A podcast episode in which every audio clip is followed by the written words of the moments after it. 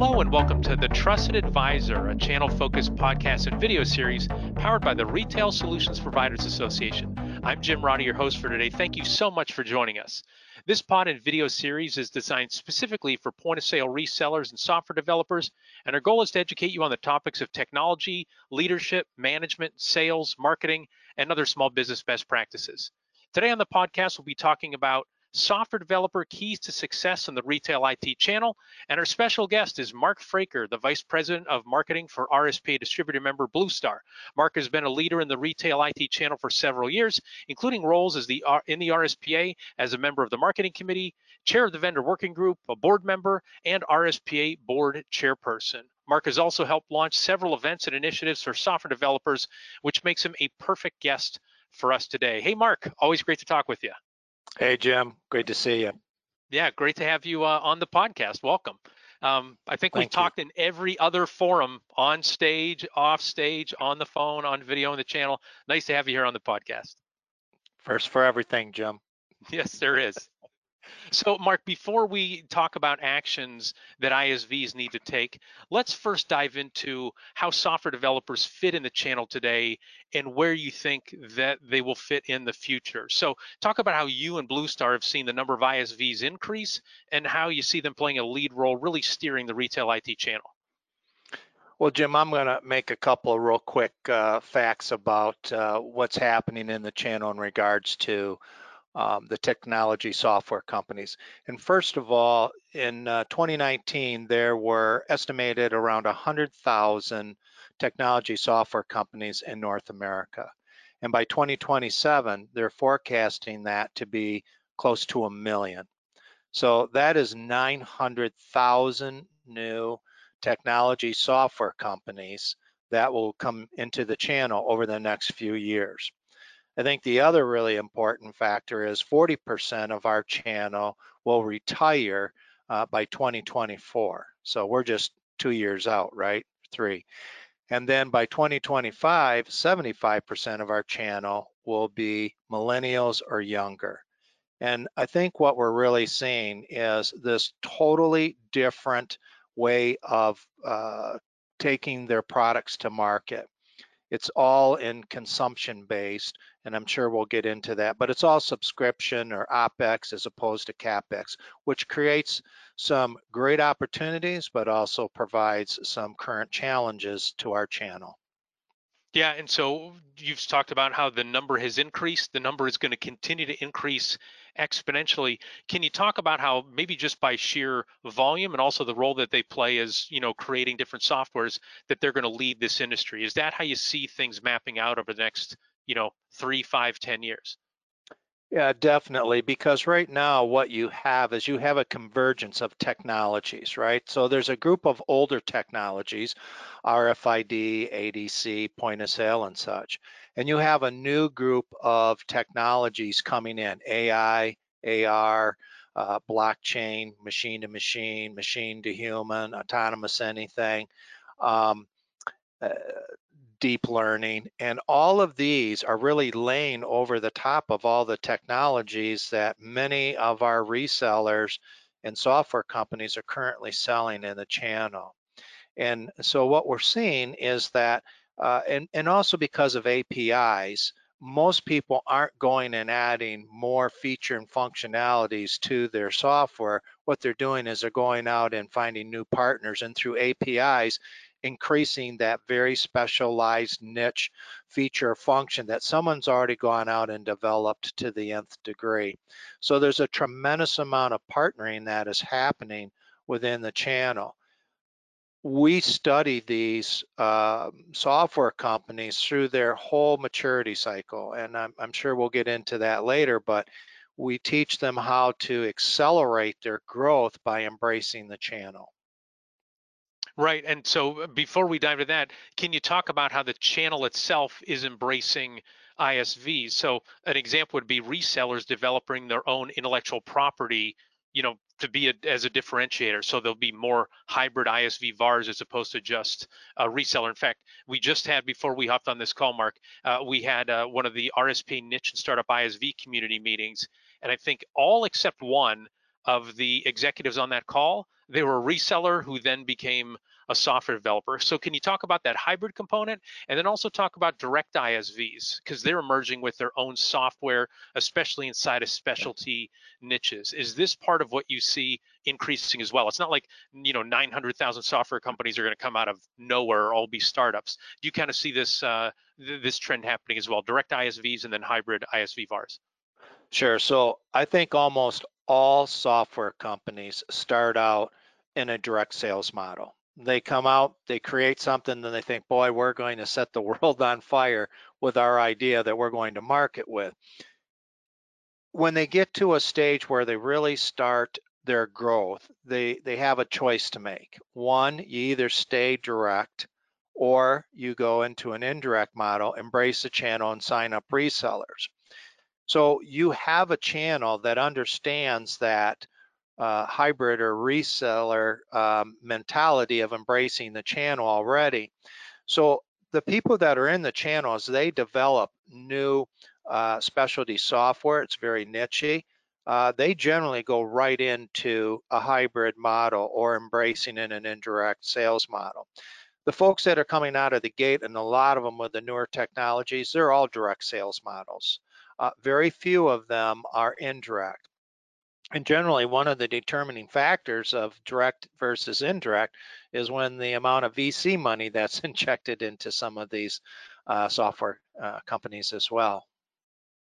Yeah, and it's interesting what I've seen, and I'm curious if you've seen this as well. In some cases, it's part going direct, but it's also they're already in that industry, right? We just had somebody who their family has a laundromat business, yeah. and so they spun a software out of that, or somebody whose uh, family owned a bunch of uh, bars and you know liquor stores, they spun something software out of that, or boat parts or something like that, right? And then they spun something out of that. It seems like I guess if you've seen that as well, I've seen that uh, in pockets for sure. Yeah, Definitely. So we have a lot of different, uh, we call them executive summits throughout the year that are vertical based, like for healthcare or supply chain, um, retail, hospitality, and so on. And in all of these, we we bring in leaders from around the VAR community and the software community and sort of talk about what are the trends in the market, what's going on you would be amazed, for example, in the healthcare one, the number of doctors. They were practicing MDs at some point, but they they they saw that there was a a need for a certain type of solution within their day-to-day activities as a um, a medical professional, and they went out and they created the solution for that, and then they went to market with it. And as most people that are creative like that, that is a love of theirs. So they leave the actual profession of practicing whatever it was, medical or whatever, and they gravitate to the software. And from there, it usually expands as they add more feature and functionality. Maybe they're going to go and now add facial recognition. So instead of trying to write the whole facial recognition uh, protocol and program, what they'll do is they'll go out and put the APIs in with one of the leading uh, companies in facial recognitions that might have been around for 10 years and has, you know, a few hundred million dollars invested over all those years into facial recognition. And that's how these people are, are embracing the channel and scaling very quickly. Got it. Thank you for that. And just, I guess, another follow-up on on direct ISVs.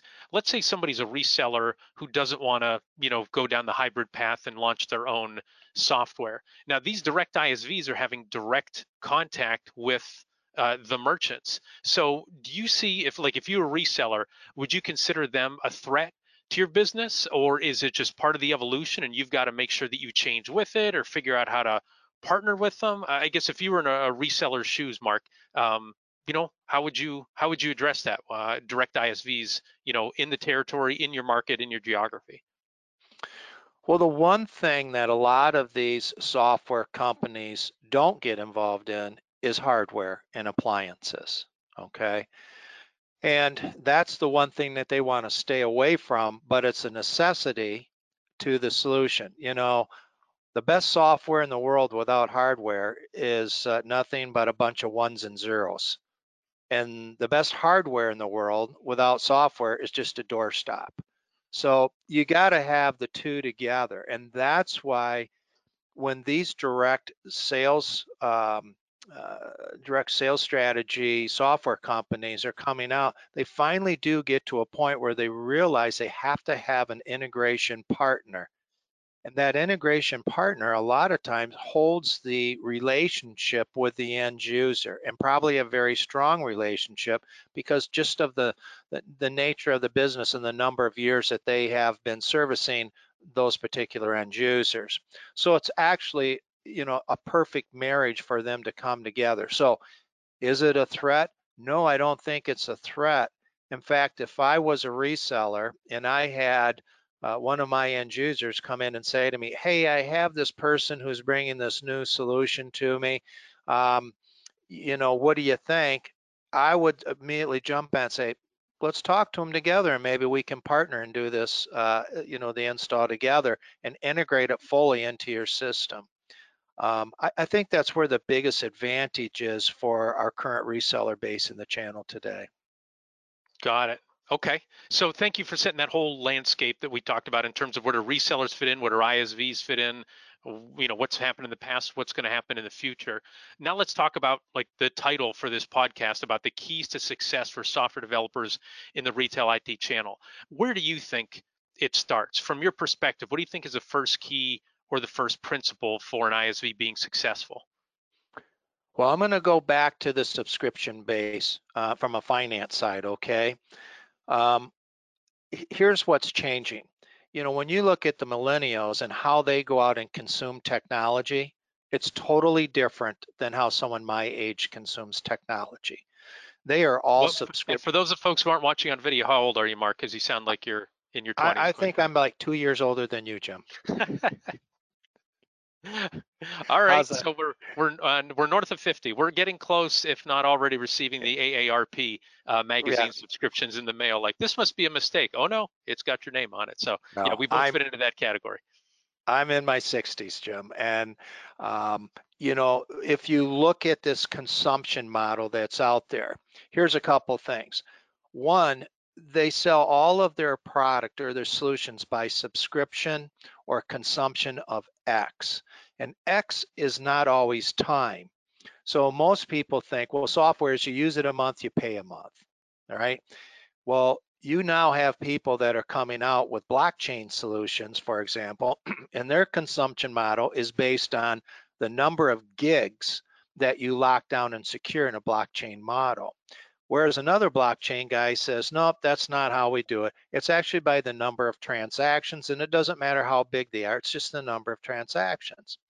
A last mile delivery for a retail operation says it's the number of miles that are delivered using our solution.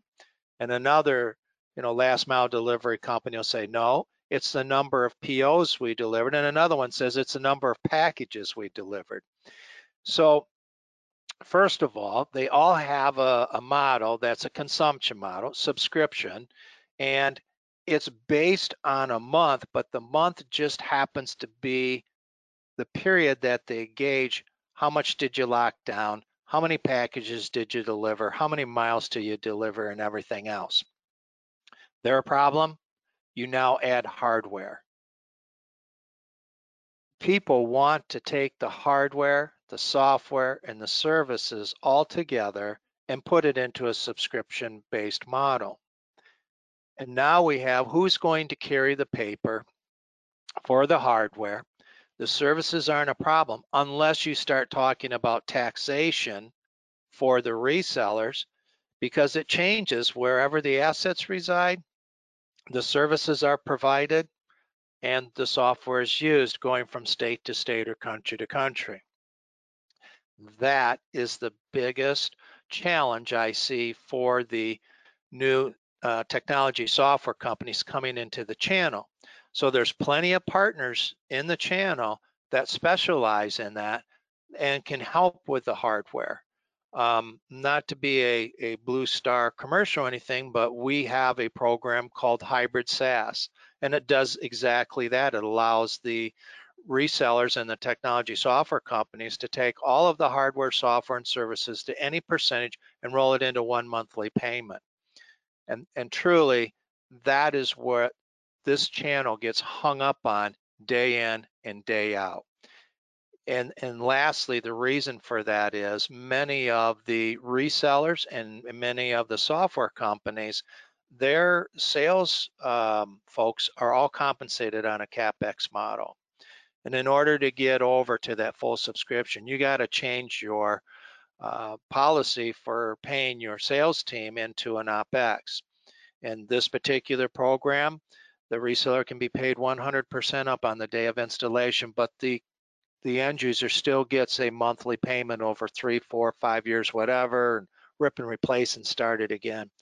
So it's all about making it making it sticky, one-stop shop, and be able to finance the entire solution, all components of it together into a one payment. That's what the younger generation is demanding. That's what they're used to, and that's what they're going to purchase. And our channel needs to migrate to that over the next couple of years. Well, and uh, it also ties into um, there are these startups that just can't afford it right? Because it's much easier to do the the monthly payment. So you and I first got to know each other when I was at Business Solutions Magazine. Our parent company was Jameson Publishing, and one thing we talked about internally, it was called Marker's Law, because there's somebody who the two brothers, Rick and Terry Peterson, met with years and years ago. Somebody counseling them on their business, and his last name was Marker, and he would say, and they'd say, oh, well, there's this great thing we need to buy, and Marker would say to them, I don't care if you want it I don't care if you need it. I don't care if you feel like you deserve it. I don't care if it revolutionized your business. I'm just telling you, you can't afford it.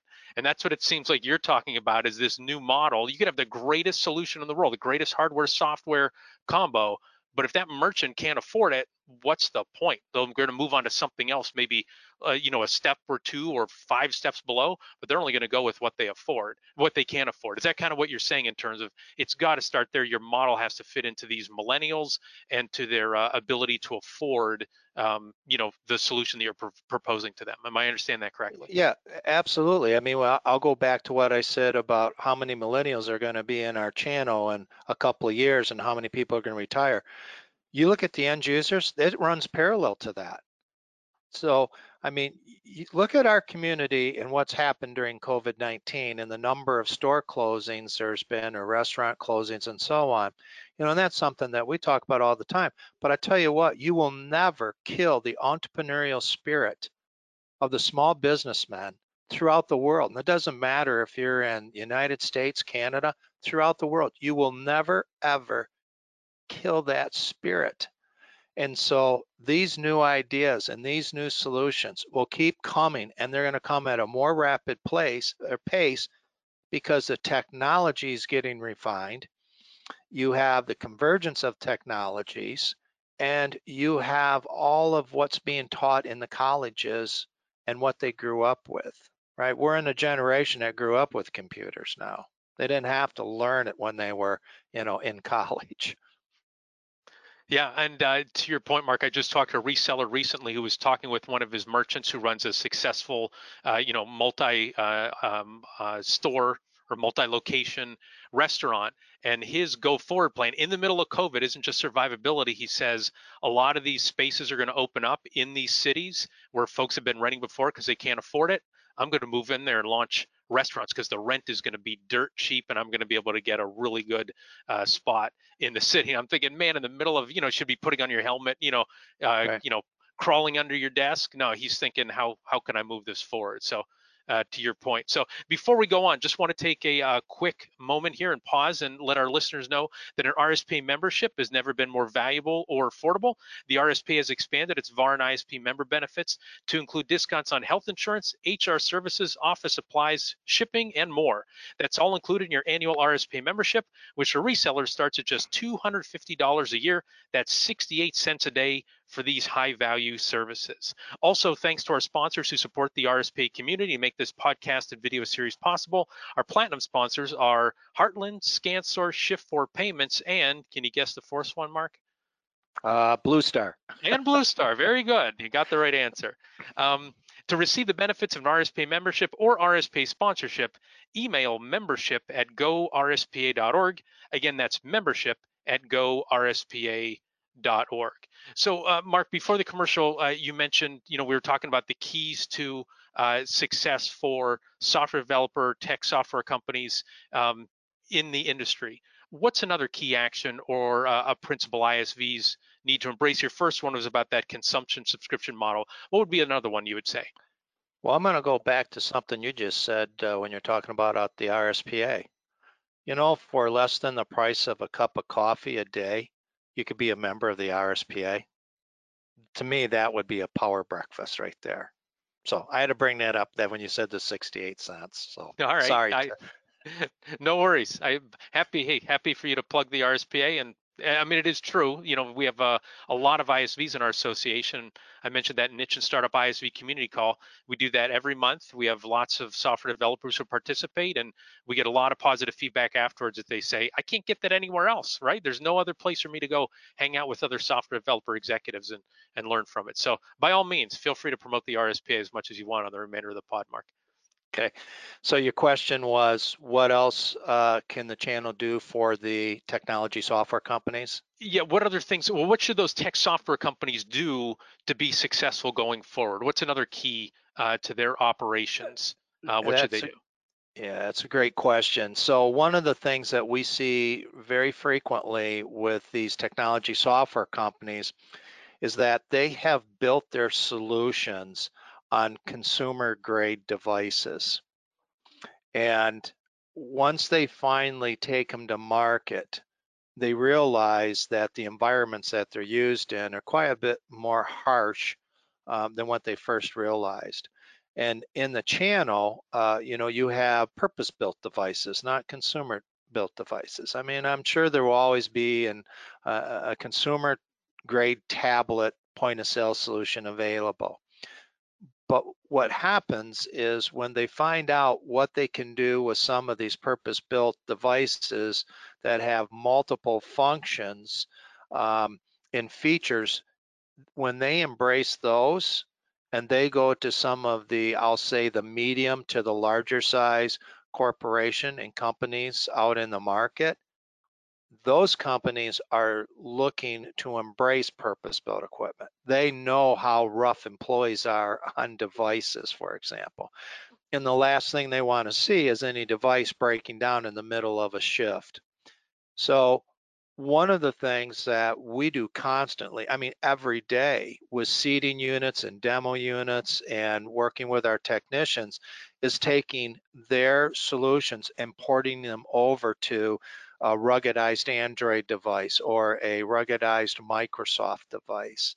And when they see what some of those functions can do, plus how well they are received by the business world that's out there right now and the amount of money that they have invested in a Honeywell or a Zebra or a Datalogic, Elo, Star, Epson, they automatically gravitate to saying, we have faith in that type of solution. However, if you walk in with some consumer grades or cell phones, um, it's it's not perceived that way. Uh, best example is uh, it was Lowe's that went out and decided they would use an iPhone to do uh, inventory and help their employees in the stores uh, be as quick to look up something on the internet. And so they got these iPhones, and by the time that they uh, repurposed them and ruggedized them. It looked like a box of uh, Cracker Jacks, right, with a cell phone inside of it. Uh, a year and a half later, they pitched them all and went with purpose-built devices. Lesson learned.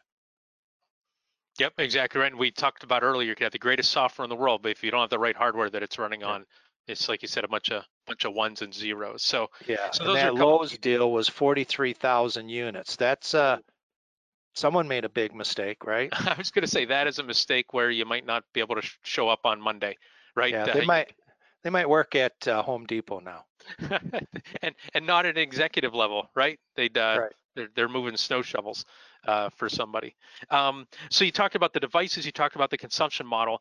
Uh, talk about because you have a really interesting perspective. Like you and I have talked ISVs for. I mean, how many years, Mark? It goes all the way back to the BSM days when we launched the ISV IQ Live events. I know Blue Star was a big uh, participant in that and, and really steered that. Um, so you've seen a lot of ISVs go from that startup direct phase to now where they have a successful channel. So what advice could you give to the software developer executives who are listening to this? What have you seen? What, what steps do they need to take? What things do they need to do in order to uh, establish a successful VAR channel? I think a lot of it comes down to partnerships.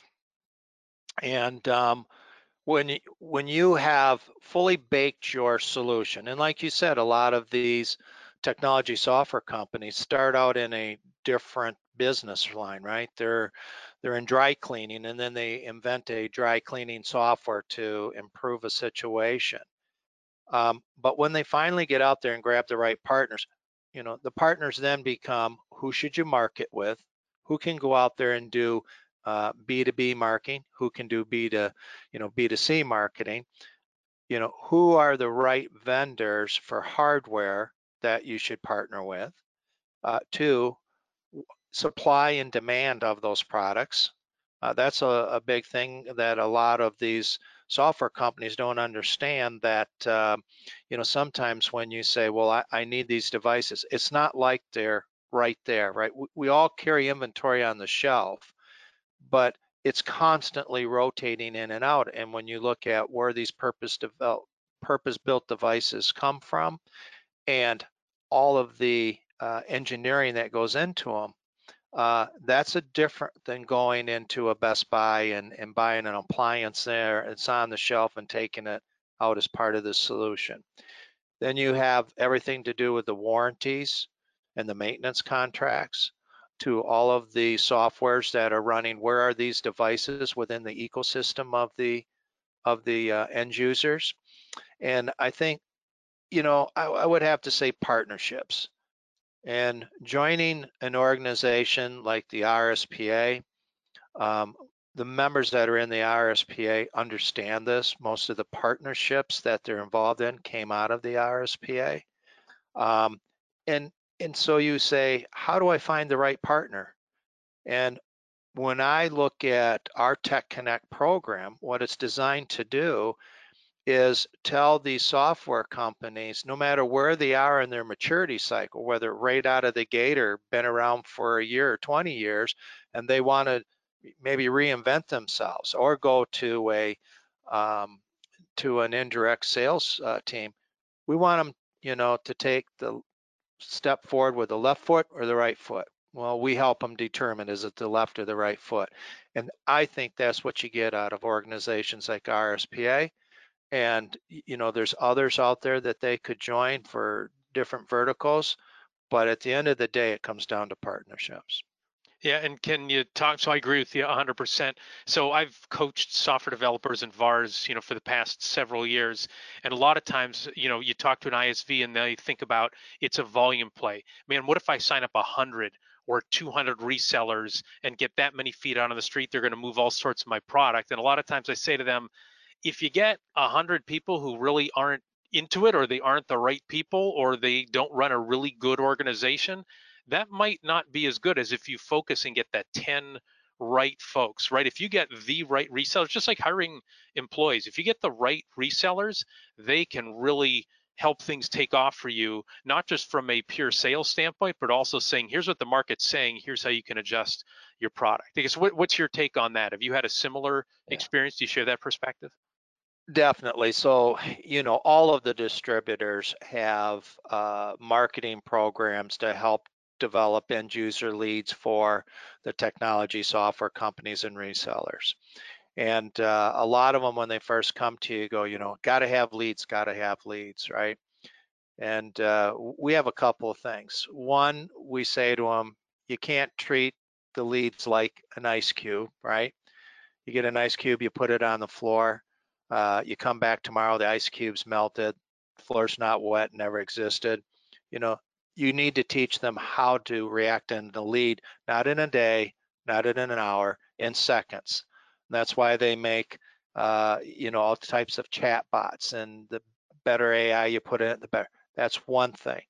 The the other thing is is you know when they're looking at leads and you said you know quantity, you know, thousand leads. No, we're going to take those thousand leads and look at them, and then we're going to come back and take needles out of a haystack, put them in a pin cushion, and hand them to them and say, Do not call those 1,000. Call these 18. These 18 are going to get you your business, right?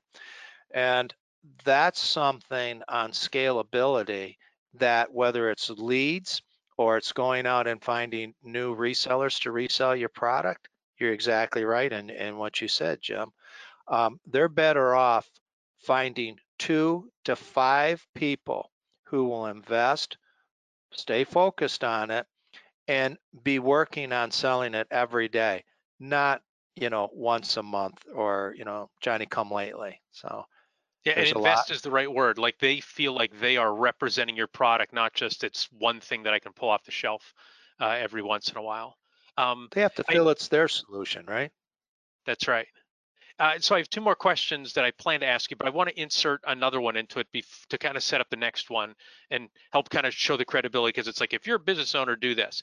Mark, can you give a little bit of background? We didn't talk about it in your bio, but you've been a business owner uh, before. Can you talk about your experience as a business owner, as a and leader of an SMB uh, organization, if you don't mind? Sure. So I guess if you're referring to my restaurant days or software days, I'm not both. sure, but I'll take the restaurant days. Yeah, uh, both of them. Uh, well, you know, when we were in the restaurants, uh, and we over 15 years, uh, we had nine restaurants in the Upper Midwest, and we franchised one of the uh, ideas. The franchising was the worst decision ever made in my life, most costly, uh, for exactly what you just said. people didn't embrace the vision like yourself. But when I go back to those days, uh, the first thing that uh, my partner and I did is we went out and uh, became um, got the franchise rights for a point of sale system out of uh, California called the Dart Computer in five states uh, of the Midwest. And we did that so that we could start to control uh, everything in our restaurants using technology. And then we went out and sold it to all of our competitors in the immediate area, and our best white paper was us, and we would bite, invite them into our restaurants to see what we were doing. Uh, we soon learned that we were better restaurateurs than POS guys, so we uh, sold back the uh, franchise rights to uh, Dart. And uh, later on in my career, I also got involved in uh, point of sale software for retail and software companies. And uh, so I've been involved in this in, in all my life. And uh, the one thing that I will say is that where we were the most successful did come down to the partnerships uh, that we had with our partners uh, to go out and deliver our final product to the end users, or in this case, to the consumers. Got it. Well, thank you for that. I wanted to frame that up because we've talked a lot about the outward facing thing. Can you talk about the internals of an organization, about the importance of discipline and systems to sustain them? Because it seems like a lot of times when people think of a software company, they have a really good idea, they have a really interesting, you know, startup mentality, brand new software, but how do they sustain that over time. I guess can you talk about the importance because you know we have ISV executives who are listening to this, folks who are running software companies. What can you say to them, you know, based on your experience, what you've seen from other successful software developers? How important is it to not just have a great product, but to make sure you have the discipline and systems internally to be sustainable long term, either as an organization or keep you sustainable until you you sell to somebody? Wow, that's a very big question. And um, you know, I would have to say that uh, more so than anything else is you've got to stick to your strategy and your business plan and stay focused. I think when people get squirrel vision, and you know, a lot of software folks are just like chefs and they'll say, hey, if you just let me work on this recipe just a couple of more hours, I'll make it even taste better. Or we can make this code do so much more. All I need is another week. Someone, and hopefully this is the software executive goes, stop. That can be in the next version. We're going to go sell this and we're going to put money in the bank. And at the end of the day, we're all in business to put money in the bank and that staying focused for your purpose and getting that accomplished. And the other thing that that I'll say is that uh, software people generally don't spend enough time going out and talking to their existing customers to one, get testimonials of what they've been able to do with bona fide facts that say, we improved this by X percent. Uh, people always want to look and hear from people who have walked in their shoes before. And, and software companies need to do that. They also need to keep marketing and have business development. The first day you quit marketing and doing business development is your first day of declining sales. And a lot of times when we get with these software companies, the one thing we find out, they either have zero or one person in their marketing and business development groups. And that's why, once again, all the distributors, and there's other RSPA members out there, for example, that offer marketing services that you can supplement that one person that you have. We, we actually have seminars that we do uh, to tell people how to go from zero marketing people to outsourcing to an internal team as they grow uh, in their maturity cycle. So those would be two things that I think I would focus on if I was a software um, executive. Yeah, to your point, build it and they will come is not a business development strategy. It was simply a line in a movie, right? And there have been a lot of other lines in movies and they don't apply to business. You can't just have a great product if you got to go out and and market it and sell it and make sure that you're you're running it like a business, not just you know doing yeah. what you think is good. Just because you can right. doesn't mean you should. Right. It's sort of like uh, hope is not a good business strategy, right? That's right. Exactly. Right. Yeah. What's your What's your five year business plan? I got my fingers crossed, right? Or got my lucky rabbit's foot. Um, well, Mark, last question for you, and we love asking our guests this uh, from time to time. Can you recommend to our audience, again, it's VARs and ISVs listening to this, can you recommend to them a book to read, an online resource to follow, podcast to listen to that'll help them improve their organization? I think you already know what my answer is because when you've asked me this question similarly at other times within our career, there's two books that I highly recommend that every business person read. Um, in fact, I'm going to answer with three, but the first one is Think and Grow Rich by Napoleon Hill. It doesn't matter what business you're in, everybody should read that book. Yep. And you should read it at least two times and there's some great, great lessons in there from years ago that still apply. Because I'm a marketing guy and, you know, we were talking about marketing, it's the 22 immutable laws of marketing. Thank you very much for the prop. yeah, for those of you not watching on video, I, I, know what Mark's going to say, and I've got them on my bookshelf, grabbing, snagging them off my bookshelf. Yeah, that's a great one. So those are great books, and you know, it's not about how you go out and do digital marketing or anything, but it's principles, excuse me, it's principles of marketing that have proven to work in a lot of different decades. And it doesn't matter what the tool set is to deliver the marketing. If you're not first in a category, create a new category or subcategory, declare yourself first, and go out and market the living hell out of it. I mean, those are basics. It's more along the guerrilla marketing type uh, strategies, but a great book. And then the last book that I'm going to bring up, and I, I thought about this when we were talking earlier, is that a lot of the software companies come to us and they want to take their product to a new region. So they're in the United States, they want to go to Canada, or they're in Europe and they want to bring it to the US and such.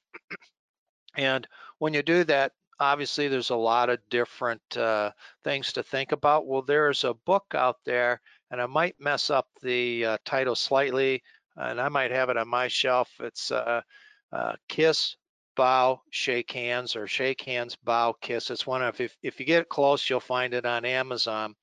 And what it does is it takes a lot of different national nationalities and it stereotypes how they negotiate in business or how they react to different situations in business.